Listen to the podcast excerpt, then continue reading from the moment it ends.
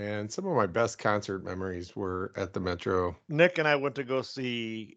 Go- uh, was it Goblin? Yeah, at, the Metro, and we were we we parked like several blocks away. You know, by the time we found by the time when you get to your car, you're like in the country. You know, there's like Yeah. trees, and I think there's a cemetery nearby or something like that. Yes, yes, Okay. absolutely. I remember. Well, we veered down this one, we turned down this one street to get to the car, and there's this dude just standing there. And I'm like, that motherfucker looks familiar, but that's kind of weird that it would even be a thing. And he's looking at me, and I'm looking at him, and he's looking at me, and we're getting closer and closer. And I went like, "Hey, fucker!" And dude's like, "Hey, you son of a bitch!" and it, it was Jason Crane. And we, we were, Nick's like, I almost thought I had to pull a knife, dude. like, like what the hell are you doing out in the middle of nowhere? He goes, I was at the Goblin show, and I just left." nice. It's like, oh, okay. See, this is what I'm gonna do. I'm gonna talk about a boogie woogie. I'm gonna play one.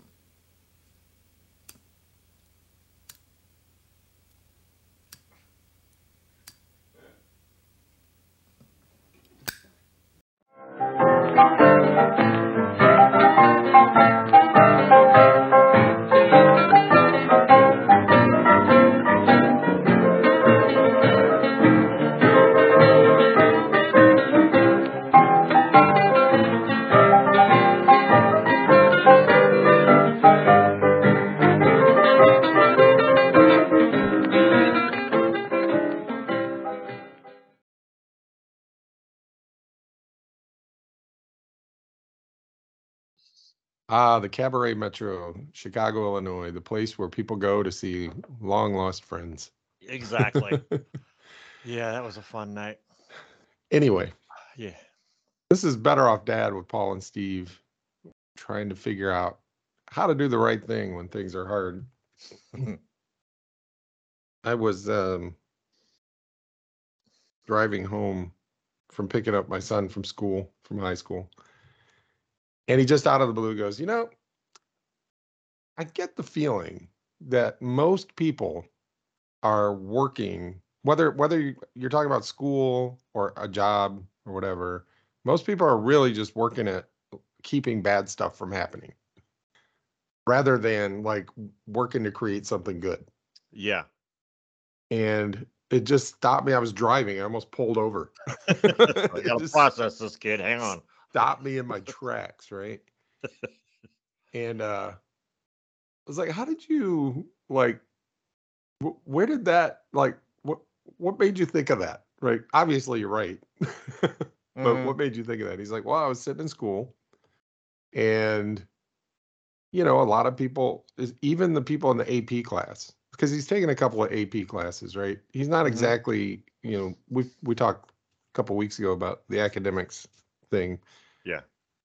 These days, he's not exactly, you know, um, in that category of student. you know, the National Honor Society and top of your class and all that stuff. But he's in Yeah. class with people who are Mhm.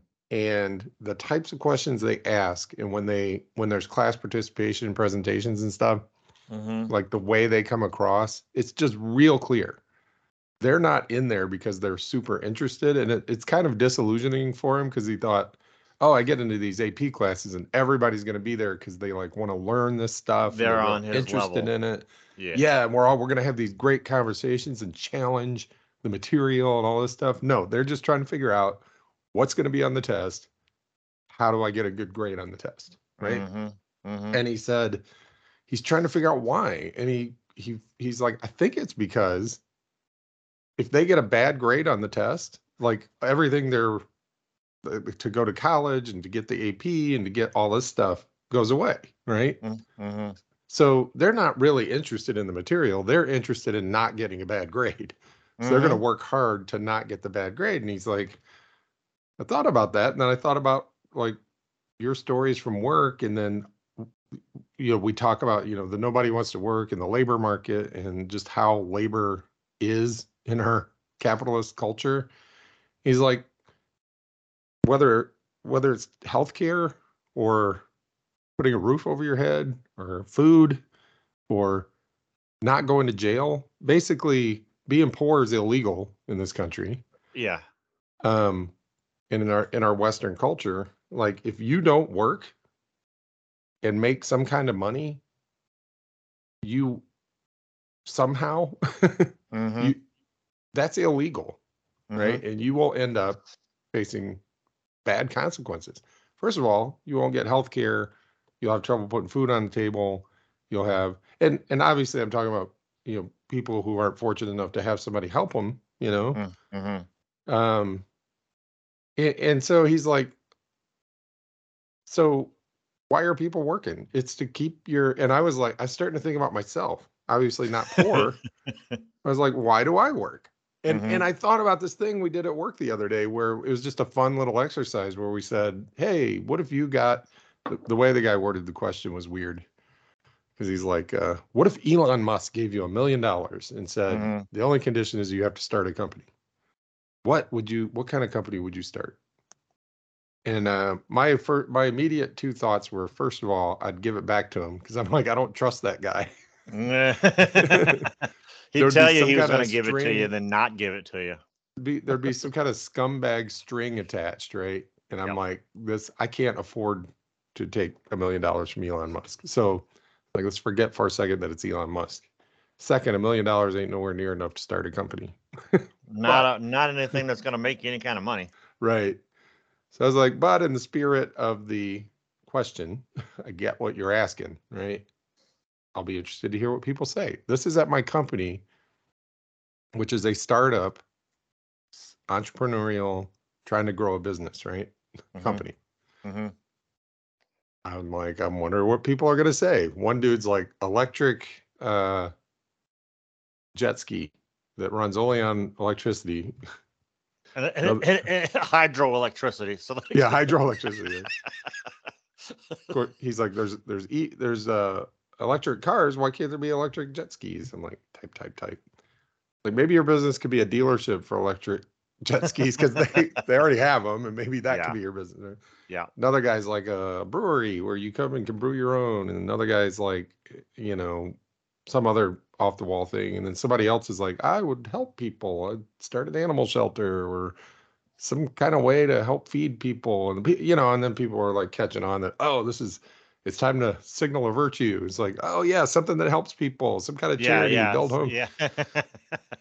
so it gets to me and i'm a smartass no, so. I, I, and I don't know where your kid gets it. so i said i would start a company that and then recited our company's vision and mission and everybody laughed And I Mhm. said, yeah, obviously I'm kind of being a smart aleck here. So I don't say ass at work, but I said, obviously I'm being a smart aleck, but I was like, I was a little surprised that nobody said anything like, um, helping get drugs to market quicker to help patients or, you know, Mhm, I mhm. would invent a medical device that helps patients somehow, you know.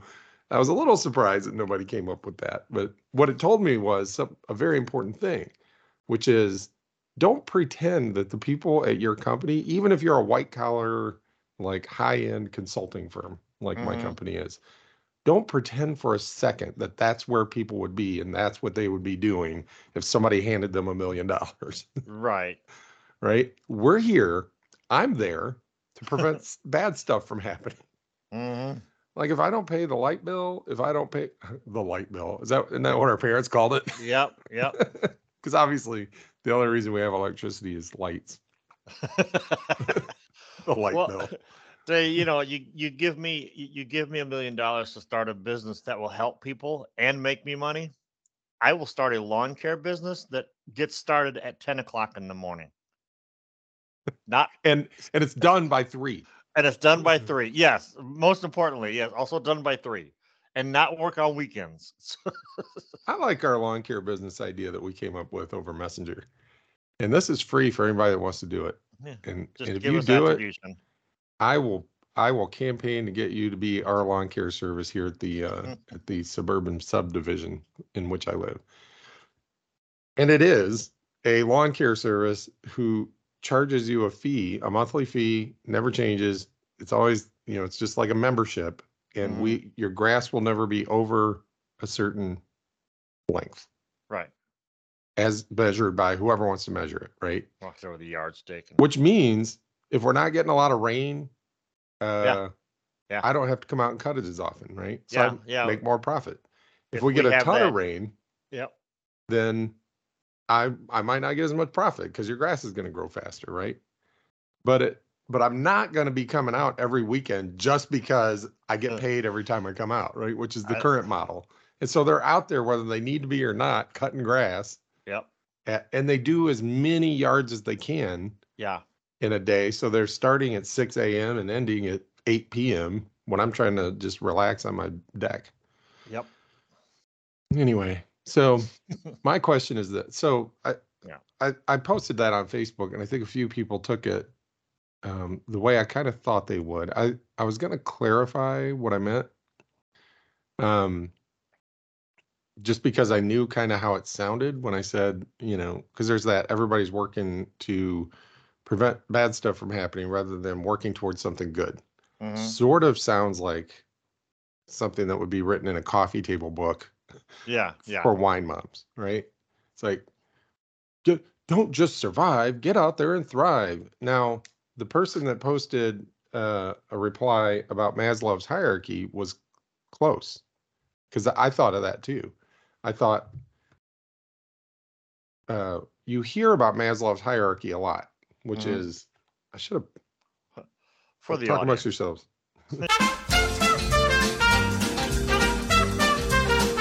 Maslow's hierarchy basically says it's a psychological theory, you know, that says uh, it's sort of a pyramid sort of thing that that basically you have to satisfy the lower levels Mhm. on the pyramid before you can ever work on the higher levels on the pyramid.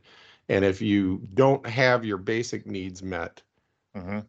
you you're always going to be in this sort of survival mode. The lowest Yeah. level being physiological, air, water, shelter, food, sleep, clothing, reproduction. So if you're if you can't breathe, it's like Yeah. how in, how uh how do you feel about your salary right now or do you feel there are promotion and advancement opportunities where you're working? Dude, I can't breathe. Air is the most important thing right now.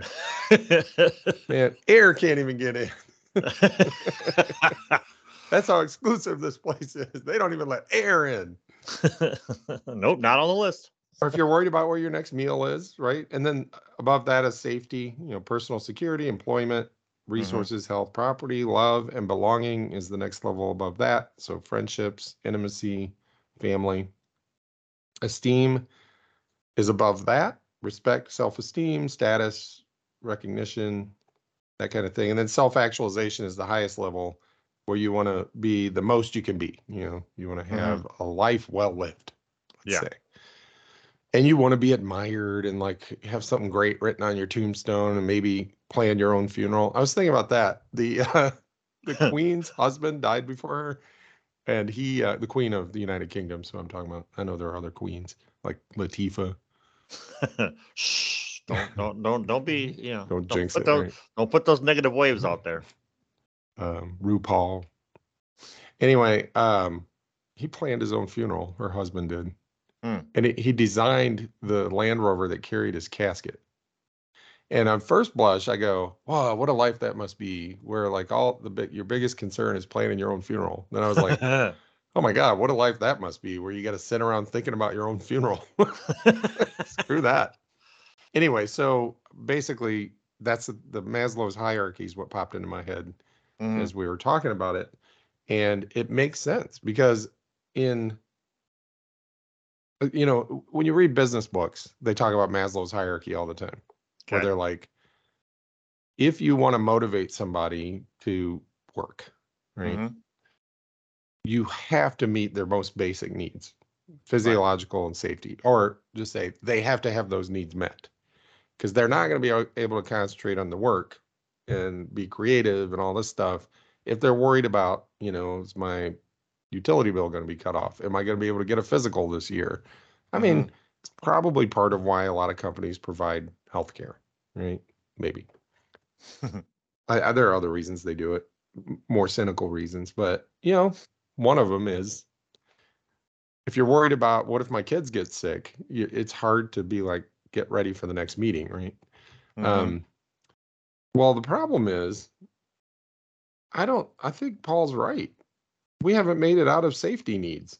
We're still, like a lot of people are in physiological needs and a lot of people are in safety needs. So I wasn't talking about some kind of new age, like, hey, everybody, stop living from scarcity. You should Yeah. live from abundance. And, You, you like know, you have a gong, and you're like, mm. Get- "Boom." get up. Hey, Yeah. everybody.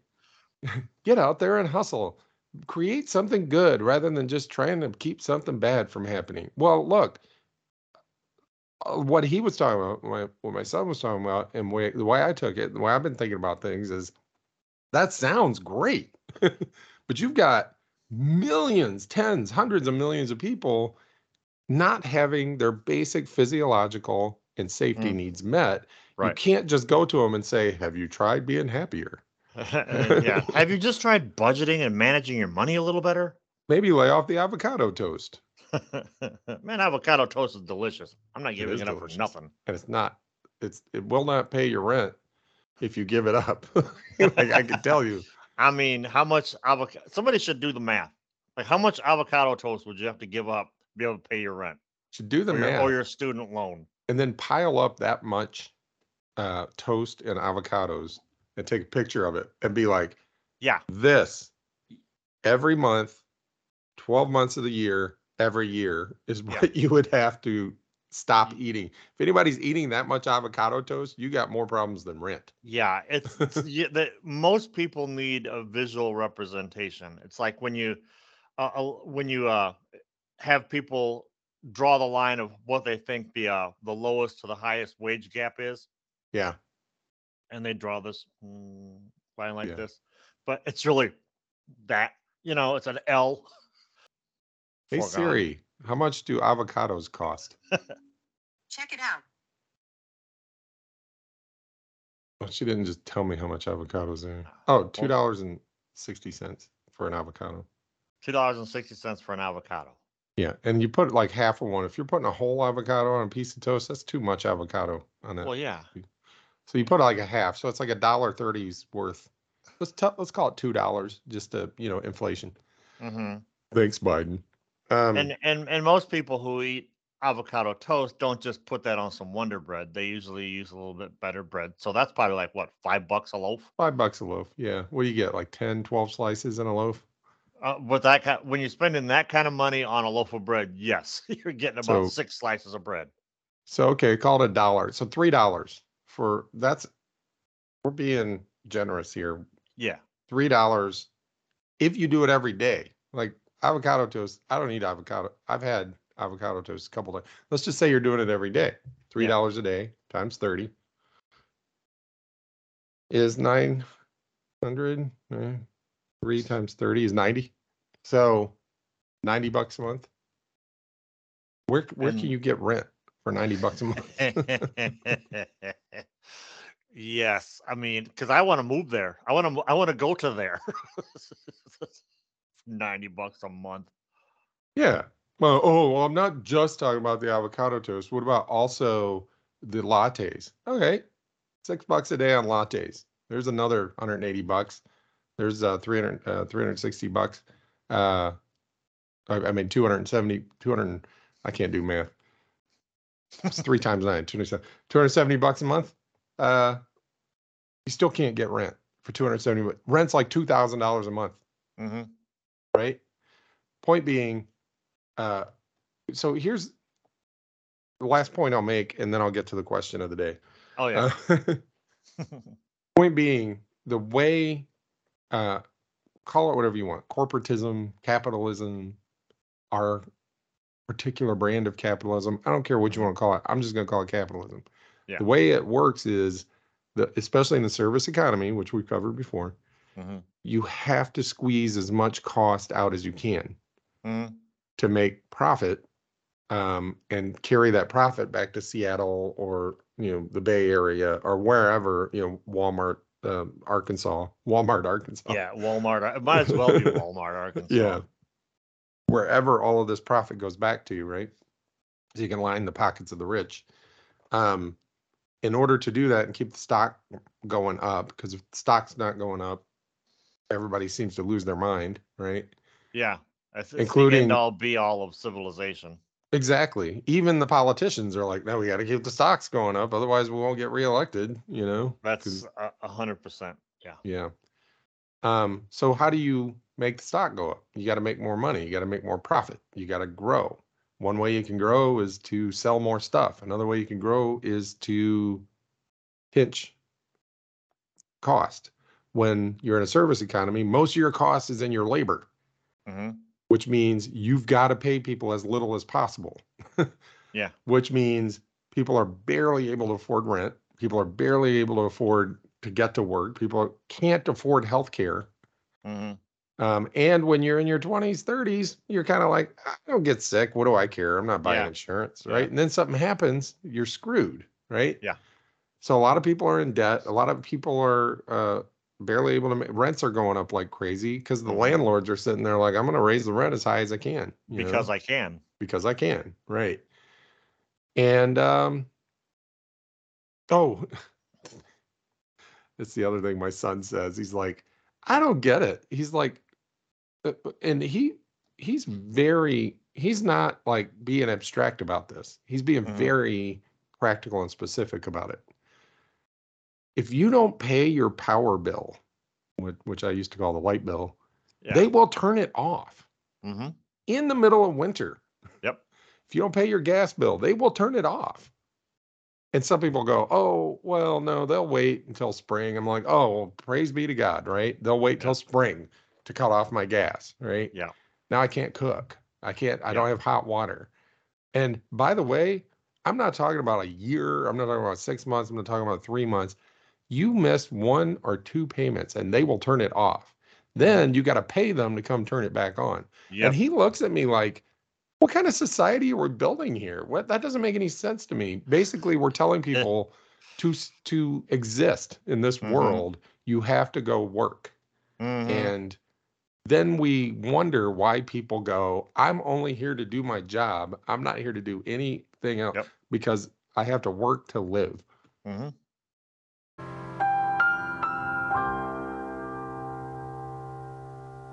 All right. So here's my question. I don't want my kids to have a scarcity mentality. Mhm. I don't want them to grow up thinking the only reason for work is so that I don't get my, you know, utilities turned off and so I can have food and stuff. As a parent, this is what's in my head. Obviously, my kid has grown up to feel the same way. Mhm. What do we do as parents to be like, we want our kids to have an abundant mentality. We want them to see the world as a place where they can go create something good and help people and not just have to go to a drudge drudgery job, right? Mhm. So that's my question. How are we helping the parents out there? how have we done it? How have we done it? How how do we raise our kids to have this more of an abundance mentality? The- the- are you are you asking me or the audience? Because I ain't got a fucking clue. Well, here's what we've done. Here's here's what you and I, I think have done. I think you're going to resonate with a lot of these things. These may not be the right way to do it, and these may Mhm. not they may not end up working. But here's what I think we've done. hmm One is we've used humor. my So my therapist calls that a coping mechanism. I I see what your kids post, right? And they see the ridiculousness inherent in the system. Yes. Help, yes. help, I'm being repressed. Help, help, I'm being ridiculed. Now you see the ridiculous inherent ridiculousness inherent in the system. um so I think that's part of it. Like Yeah. like as a as a parent, like I've joked with my kids about it hmm and I've been like, you know, yeah, we, you know, because they have people in their lives who say capitalism is the best thing that's ever happened to the world, right? Ain't been And punched in the nose yet. and America is the best country in the world. And Mhm. from an early age, my kids would go, "Why is that? What makes America the best best country?" Mhm. You know, which is sacrilege. It's like asking, "Why am I supposed to pray to God?" Right? Yeah. it's it because it's become a religion in our country Yep. you know uh which was in that podcast that i sent you recently so now i got to write Oh. a note Link, links in the show notes. link to that podcast. Link to that. What did they call it? They call it the civil religion, didn't they? Something like that. Yeah. The belief in America to the point of it's just faith. Right? Yeah. You don't have to have an answer to, well, what makes America the greatest country in the world? What makes America worth fighting for? Yeah. You don't have to have a well thought out, logical, convincing answer because it's just faith. Well, of Yep. course, America is the best country in the world, right? Because it's what we were told. Um, so they asked the question because that's one. Okay, we're- is- if we're coming up with a list, one is humor, another Mhm. is encouraging our kids to always question. Yeah. Don't take anything for granted. Don't take anything at faith. Yeah. Always ask questions. Scientific method, uh, Yeah. Socratic method. If somebody tells you something, it's okay to ask why. Right? Yeah. You ask Consequently, why- people prepared to be asked why by your kids all the time. that's a that was a balance when they were little i was like i want my kids i want to encourage my kids to ask why but if they ask me why 15 times One So more ex- fucking time. I explained it to them i was like you know sometimes as your parent i'm just going to know and i'm not Yeah. going to explain it to your satisfaction Yeah. when that happens i may cut off the questioning and we may be like This is what do it for now That's not that's not this. yeah, that is not this. But anyway, so America's greatest country in the world. Why? Well, because it's the oh, okay. You ready? Mm. Somebody Yeah, who's yeah. not used to be a, being asked why answered this way. Yeah. Because America is the only country in the world where you can anybody, anybody who wants to, can just go ahead and start a business and grow that business and make a living if they want to. And and that's why America's the greatest country. And when they came back and told me that answer, I was like, did they say anything about like why there are no businesses in France?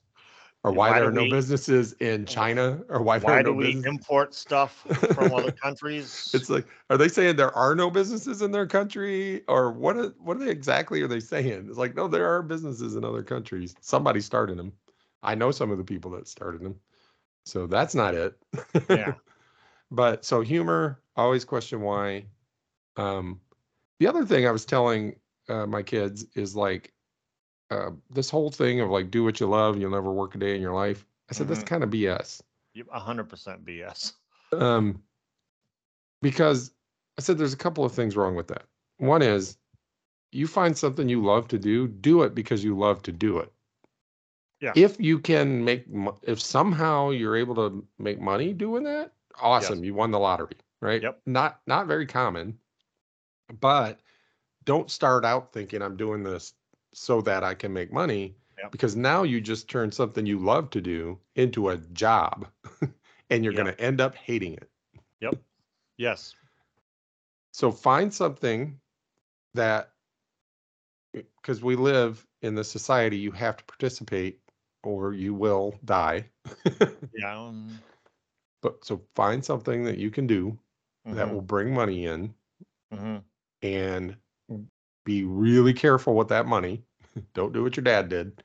Um, you know, you got to save some of it because nobody's going to be there to help you later on after I'm dead. You might, you're not going to get much inheritance from me because I suck. Um, so you got to save some of it. You've got to be charitable with some of it, and there, and you've got to say, you know, so you've got so manage your money well. But find a job that you don't hate what you're doing. Yeah. Yes. If you can find something sort of related to something you like or don't mind doing, Mhm, mhm. and then just find the meaning in it somehow. If you're um you're a, a server at a restaurant, find something about it that interests you. right? Mhm. You like meeting people. You like talking to people. You're gonna you're gonna hate some of it because your boss is gonna suck, and some of the customers, especially on Sundays after church, are gonna suck. Ugh, the worst. but you know what? Find the humor in that, right? There's a lot Oh, of there- funny there- memes, There's a lot of humor in that. Trust me, I did it for 11 years. It- and it sucks. You know, it's Mhm. like I just worked my butt off and made two dollars an hour because somehow restaurant owners have scammed the government into believing tips is part of should be part of the minimum wage. You know, should be added in there. I think that got started during the depression. I think I read something Mm. about that. It was a way of basically guilting the customer into covering the part that the employer can't pay. Yeah. And then, you know, depression ends and employers are like, shh, don't tell them it's over. Got a you good thing going here. That's right. Yeah. So, so if, if you guys didn't know, I didn't know until maybe five or eight years ago because I had to look it up. I hadn't gotten an argument with my dad about minimum wage, and uh, it turned out I was wrong. Um, and yes, you know, um, if minimum, let's say just round numbers, say minimum wage is five dollars an hour. I think it's more than that, but let's just say it's five dollars an hour. You can, it's it's only like two dollars an hour for servers Mhm. in restaurants. And I mean, they can you can you can pay a server regular money, or you can opt not to. That's the That's- bullshit about that whole thing. Because every the restaurant that I worked at, that's what they did. They opted not to. so just to be clear on what you're saying, if I'm hearing you correctly, hmm minimum wage, you can pay more than minimum wage as a company. So all you business owners out there, all you restaurant owners, you're allowed to pay more. Yeah, it's like the, the what is it? The Chris Rock joke about how minimum wage means I'd pay you less, but it's illegal. yeah, so so it's like say it's two dollars an hour. Mhm. Um and then you take all the tips you made in that period, divide it by however many hours you worked. And if it does not um add up to the five dollar an hour minimum wage, the employer does have to make up the difference, right? hmm hmm To get it up to the five dollar an hour. Yeah, If you make more than enough tips that would have gotten you to five dollars an hour, the employer doesn't have to do anything. Yeah. Right. So in other words, you got to work your butt off just to get to minimum wage. Yeah. Then you got to keep working your butt off if you want to make more than min- minimum wage. And the restaurant owners will always be like, "Oh, that's our." The restaurant owners will pull at the customer's heartstrings. I didn't know that about the depression, but it makes total Oh. sense, and they're still doing it. Yeah. Like the restaurants will say, uh, "Don't forget, they depend on your tips. Don't forget to tip. You know, they, be, they depend on your tips. Don't forget to tip. They depend on your tips. Why don't you pay them more?" You don't care they're counting on your tips to live? You know what this is? It's the world's smallest violin playing just for the waitresses. You don't have any idea what you're talking about. These people bust their ass. This is a hard job. Waitressing is the number one occupation for female non-college graduates in this country. It's the one job basically any woman can get and make a living on. The reason is because of their tips. All right, Ramblers, let's get rambling. Wait a minute. Who didn't throw in? Mr. Pink, Mr. Pink. Why not? you don't tip. You don't tip. What do you mean you don't tip? They don't believe in it. Shut up. What do you mean you don't believe in it? Come on, you. Cough up a bucket, cheap bastard. I paid for your goddamn breakfast. All right, since you pay for the breakfast, I'll put in, but normally I would never do this. Never mind what you normally would do. Isn't it funny how it always comes back to the food service industry? That's just how important food is, I guess, because every argument that ever happens, somehow people who work in the food service industry are the supposedly the laziest, most unwanting to work people in the world. They work their butts off. I can confirm. I know, man. I I did it one time, and it was it was a volunteer thing, and mm. And when I was in college hmm with my fraternity, and there was like this event, and it's like, oh, all you gotta do is serve the food. Everybody gets the same thing. You just carry it around, you hand it out at the table, and then you know. If people want more coffee, more tea, whatever, you take them more coffee, more tea. I swear to God, that's the easiest. Like in my head, this is how I was thinking about it. And okay, so compared to any other ser- server job, I would imagine, though I've never done another one, I would imagine the other one, it only gets harder from there, is what I'm trying to say. yeah. It was hard, but it only gets harder from there because now you, if you got to take people's orders and then remember who ordered what, and then have people get annoyed with you if you put the wrong plate down in somebody, oh, I didn't order the chicken, I ordered the beef. It's like, Yeah. Some people come to restaurants ready to fight. I got so mad, I flailed my arm and unplugged my ear, earphone. I, I was horrible at it, dude. I, Yeah. I was like, excuse me, could I get some more tea? I'm like, absolutely. I go back to the thing and I get the pitcher of tea. I, I look out across the sea of tables and I'm like, I don't even know what table just asked me for tea. Uh, Who wanted more tea? so I said, who wanted more tea? And 18 hands come up, right? I'm like, oh, that was mistake number well, two. I'll never find that guy, right? Hopefully that guy gets some tea at some point because it ain't gonna be from me. It was horrible. I would not have made any tips. It's hard work. Mhm. pe- I dated somebody who did it, and she asked me to start coming and sitting there during her shift Mhm. because there was this guy that kept showing up and stalking her. She was 16, Yeah, that's right? And she didn't feel safe doing her job. Yep, that's another thing. So I took my six foot four self, 200 pound over there. I'm like, I'll protect you. That's right. That's what I do. Is there a problem? So anyway, okay. So what have we got so yeah, far? well, where, where are we going? we've got humor. Mhm. We've got um what was the second thing? The second thing was oh, don't do what you love as you're living. Yeah. Because then you'll be you gotta have that thing that you do Mhm. when you step away from work. You gotta have that thing. And you've got to make sure you budget your It- time so that you have it. One hundred percent. When I um I, I I made my boss at, at the time like furious at me one day because I used to be I used to do janitorial work at a hospital here in town, and she was like, "You've got to work your life around your work schedule." And literally, those words came out of her mouth, and I'm Hmm. like, "Lady," and that wasn't the word I used. Lady, I don't even think about see that door? When I'm two feet out of that door, this place doesn't exist. And you know when this place exists? When I'm two feet in front of that door, ready to swipe my card and walk in. When Yeah. I'm out there, I'm out there.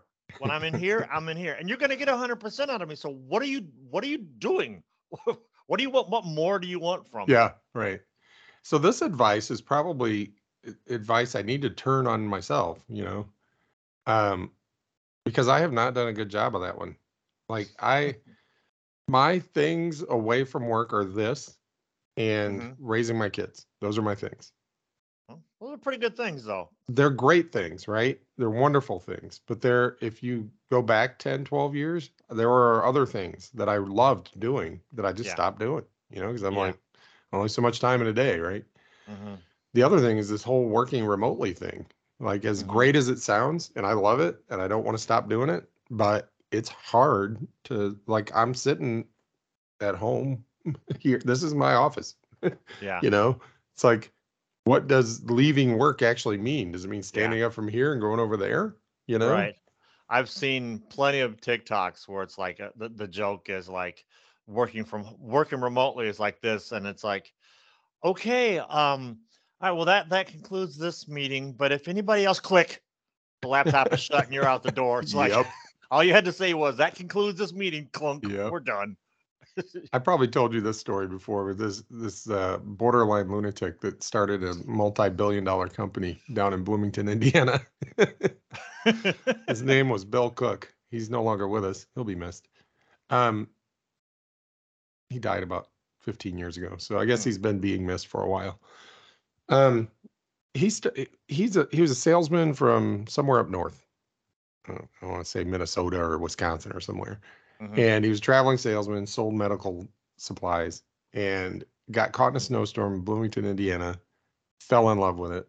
Decided he was moving there Mhm. and he's like, I'm going to move here with my wife, start my own business. Mhm. So he opened up medical supplies business and out of his apartment in Bloomington, Indiana. Mhm. Dude would, and he made stents basically, which Okay.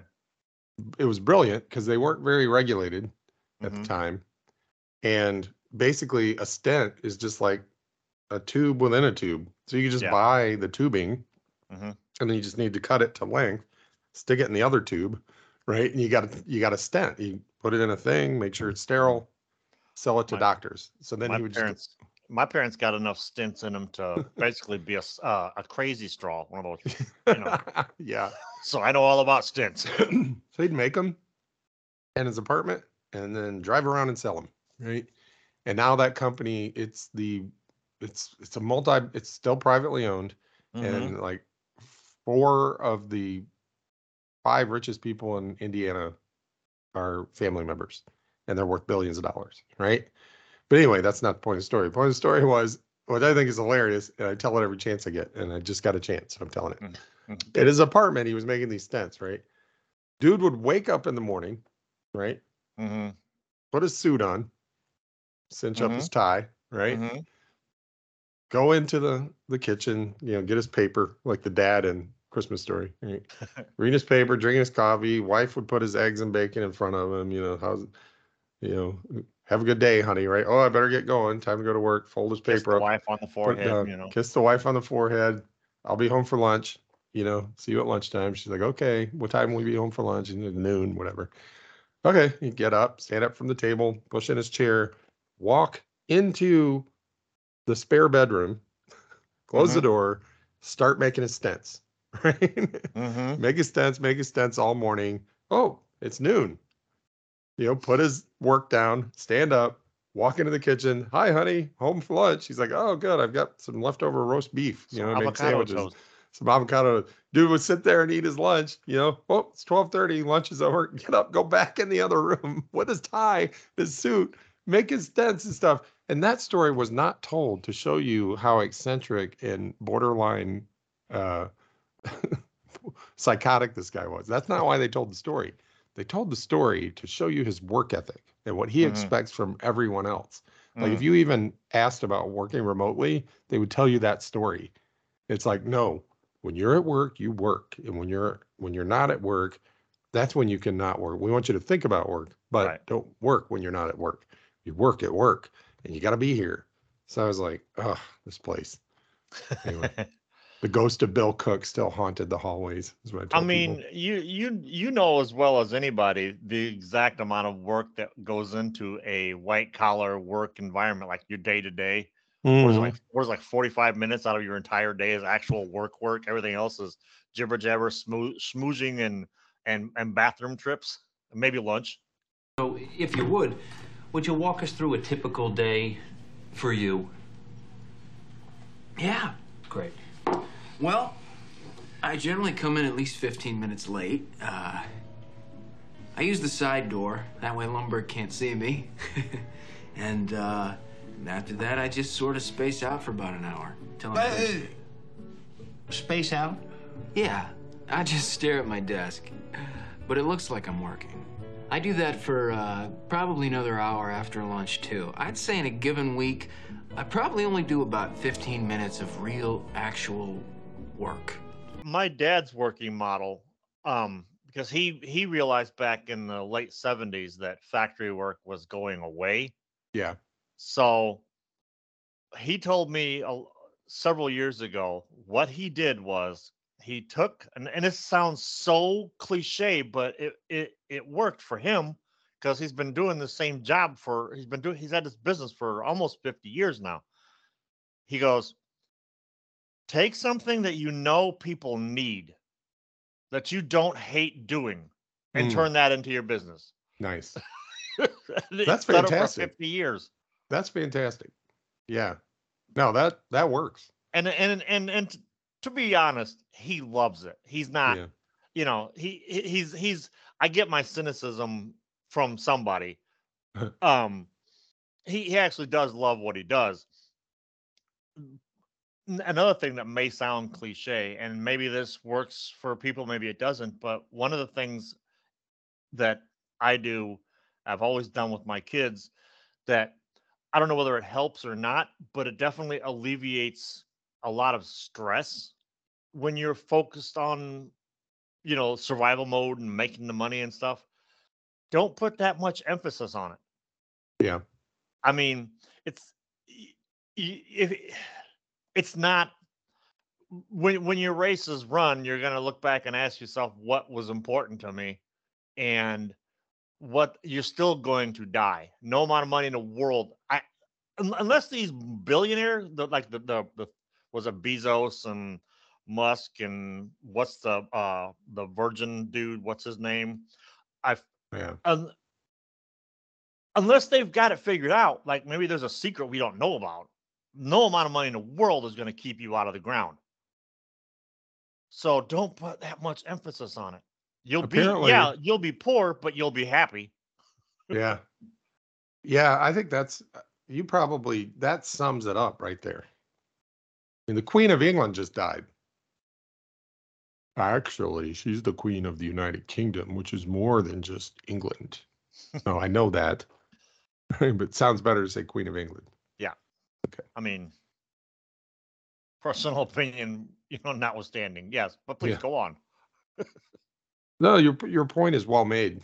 It's uh don't get to the end of your life and just look back and go, okay, what was it all for? Uh what so don't put so much emphasis on it. I like the sound of that. It's like it's a job. it's Yeah. your job.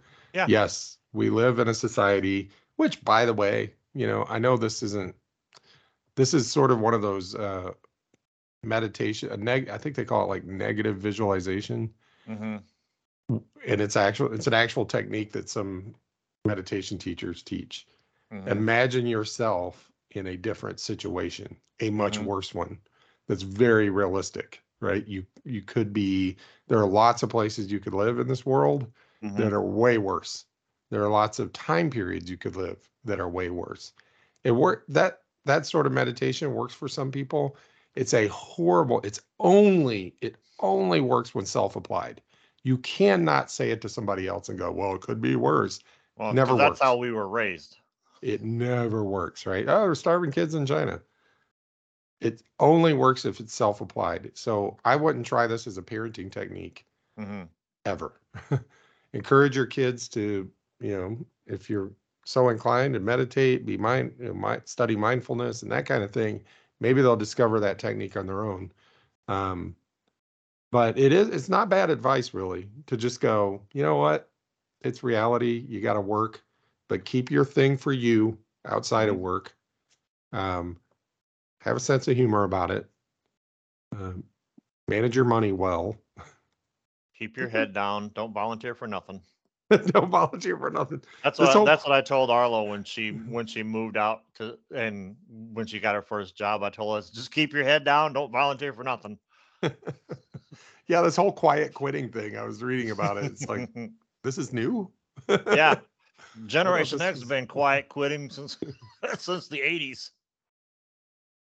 Yeah, and that's that's where like um I struggle a little bit Mhm. because we need people who are ambitious and we need people who are interested in their work enough to create great things, right? To Mhm. move things forward, move society forward, move because the last thing you would want, right? Let's say, I don't know, this may be cliche, but you don't want to show up. John Mulaney has a bit about this Mhm. where you know he shows up to the doctor appointment the guy's coming in he's like hey how you doing uh you know he, and he's like uh talking about something he's like beats working of course anything beats working right it's like you really want your medical professional like to give you the impression that they're not that interested in being there it's Ye- like yes. i'm not going above and beyond for nothing i'm just here to put my time in get my paycheck and leave you know it's like Mm. mm, there's a balance in there somewhere. yeah, and and even if what- there isn't, maybe don't tell people that. I, oh, you know, uh, this podcaster I listen to, maybe you've heard of him, Seth Godin. Mm. Um, maybe I've mentioned him. I don't know, but Eh, I have to go back and listen to the older episodes. I'm like there was this whole authenticity push for a while. Like, oh, you got to be authentic at work. Yeah. We want people to be authentic at work, and he's like, no, we don't. I mean, do you want your doctor to be authentic? You know, no. You want them to be authentic in their role, right? You don't Mhm. want them to lie to you, and you don't want them to be like pretending they know something about medicine. You want them to actually know something about medicine, right? But if they had a bad day, you don't want them to be authentically having their bad day while they're like, you know, getting Yeah. ready to operate on you or something, right? you want your doctor to seem confident. You want your doctor to seem like, oh, you know, I got plenty of rest last night. You know, I'm not hungover or nothing, right? I don't want I don't want my doctor thinking about his crazy ex-wife who's giving him hell while he's got his hands in my chest. exactly. So maybe that's the advice to the kids that you're that you're giving is like the, the don't volunteer for nothing. What it actually means is do your job, do it Mhm. well, you're serving the public, so serve them, you know, in a way you'd like to be served, you know, Mhm. with, with, you know, don't bring your bad day to work because otherwise you're just gonna make everybody else miserable, right?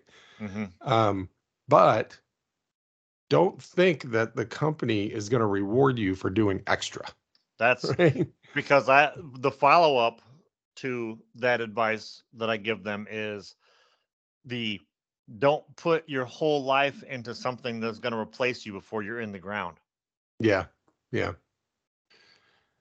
You know, that applies to the, I keep thinking about, you know, bringing it back to other types of work too. And I think it, I think it applies because I think about people in the white collar world too, you know, engineers or whatever, hmm who go, you know, what you would say, go above and beyond, right? hmm There is a big push to stop that. like people will, people's bosses will call them out. People's bosses will go, how, you know, you said you weren't going to be able to get this done on time. It's done. I'm really happy it's done. It's great. It's really helping to move the project along. How did you do it? Well, I just, I worked on it over the weekend. I worked extra last week. And it's like, sometimes that's required. I mean, sometimes you just kind of have to. hmm You're doing it way too much lately. I've heard people's bosses say that. And like, I don't want you doing that anymore. You got to stop it. I'm like, I'm sitting there like, I think that is a millennial uh supervising a Gen Z. I think that's what I just witnessed. yeah. Yeah. you most likely. And it's only going to get better if that's it's only going to get better. It's only going to get better. It's like, yes, be creative. If your job calls for being creative, be creative. If your job Mhm. calls for like we can't spell out every single thing you're supposed to do. There's not a Mhm. checklist for you. Mhm. Uh, you've got to be able to identify and be um, take initiative, be proactive. That's part of your job. Do that as part of your job. Mhm. But don't go do some more stuff. Don't work extra hours or don't do something that's not really in your job description because you think somebody's going to come along and go, Yay, you're great. You did something not your. No, most likely somebody's going to go, That's not in your job description. We don't want you doing that. you know? I can't tell you how many times I've said that's not my job description. Yeah. All right. Well, I think we came up with a pretty good list. Um, maybe Superfan James will type it up and send it to us. I will put a link to that. Um, it's it seems unrelated, but there's a podcast uh, that that kind of sums up uh, a lot of. I don't know, man. Maybe I'm just going to be thinking it relates to everything. It's a, it, it- you know, we just had 9/11. Did you guys have a nice 9/11? Yeah, nice? yeah, we yeah, I had, Yeah, I had my tree up nice. and everything. Yeah. Okay. Good. Well, I think we're going to take our 9/11 decorations down this week and put up our Halloween decorations. We usually use 9/11 as their Oh, like that's the you, you're not putting your Christmas decorations up now? I, I I hate seeing Halloween decorations before 9/11. I'm like, dude, 9/11, then Yeah, Halloween never, decorations. never wear never wear white after Labor Day. It's like these people putting Uh, their Christmas decorations up before Thanksgiving. Although I'm in favor of that, uh, I ain't gonna lie. So whatever. If you want to put your Halloween decorations up before 9/11, that's fine. Change I'm it. just saying what we do. Um. Anyway, I I don't know where I was going with it. I'm gonna I'm gonna I'm gonna take some of my own advice, and I'm not gonna try to make up something. I don't know where I was going with that podcast episode. I don't know how it applies. Well, that, that still put a link podcast to it. episode, yeah, put a link to it. It absolutely applies to a lot of what we talked about today because we're dealing with, we're trying to tell quote unquote kids today, like how how not to screw it up the way we did, and they cover a lot of that in in a in an in a, in a adjacent way. Yeah. we'll say. so much of what my mindset has been has been like trying to convince the boomers that they're wrong Mhm. and being like you guys really screwed this up right you continue to screw things up by voting for those people and just getting on social media and messing things up. So so much of my mindset has been we got to stop them. We got to convince them to stop it. Here's the epiphany i had. No more. No longer. We don't have to how many boomers die every day? I read that somewhere. Like Mhm. thousands die every day. Sleep well Yeah. tonight. Yeah. um what we need to do now is not convince them of anything right the millennials and the gen z's and the whatever comes after gen z they're taking over right Yep. we need to start talking to them Yep. and asking them what they need from us. Asking is the key. We don't know. So asking them what we should do is a better idea than what our parents did, which was tell us what to do. Yes. And and I think their heart was in the right place. I think their heart started out in the right place, but then they got frustrated when we wouldn't listen. Um, because what they what I think they thought they were doing is like taking the wisdom of their years and trying to impart that upon us yes. and being like, we've tried that and that didn't work, or based on our life experience, here's how you should feel about things, and here's why America's great and all that stuff, right? hmm as opposed to listening to that podcast that's what really did it is i was like the way these gen z guys it's a, for everybody else it's gen z talking about 9-11 and how things led up to 9-11 and then how things changed as a result of 9-11 terrorist attacks in the united states. In case we have global listeners who don't know what 9-11 is. Um, and it and it hit me. I was like the, these gen z's need they may need i would ask them first before offering it but it's like can we help you by telling you or have you help us figure out how did we get here you know because mhm. clearly it was the boomers and us that got us here well Yeah. the pre pre boomers whoever was before whoever raised the boomers like all the generations leading up to here got us here so Mhm. maybe we can help in some way by saying here's how this happened Yeah. and maybe that'll help you figure out a solution because you're going to be the one that has to implement the solution Right. so that was my We're all used up. Somebody's. we're all used up somebody's got to make it i got a good 10 or 15 years left in me after that it's potatoes and goats baby Potatoes and goats. Uh, all right. Well, we're not going to do any better than that. This has been Better Off Dad with Paul and Steve, trying to figure out how to do the right thing when things are hard. And it shouldn't be this hard.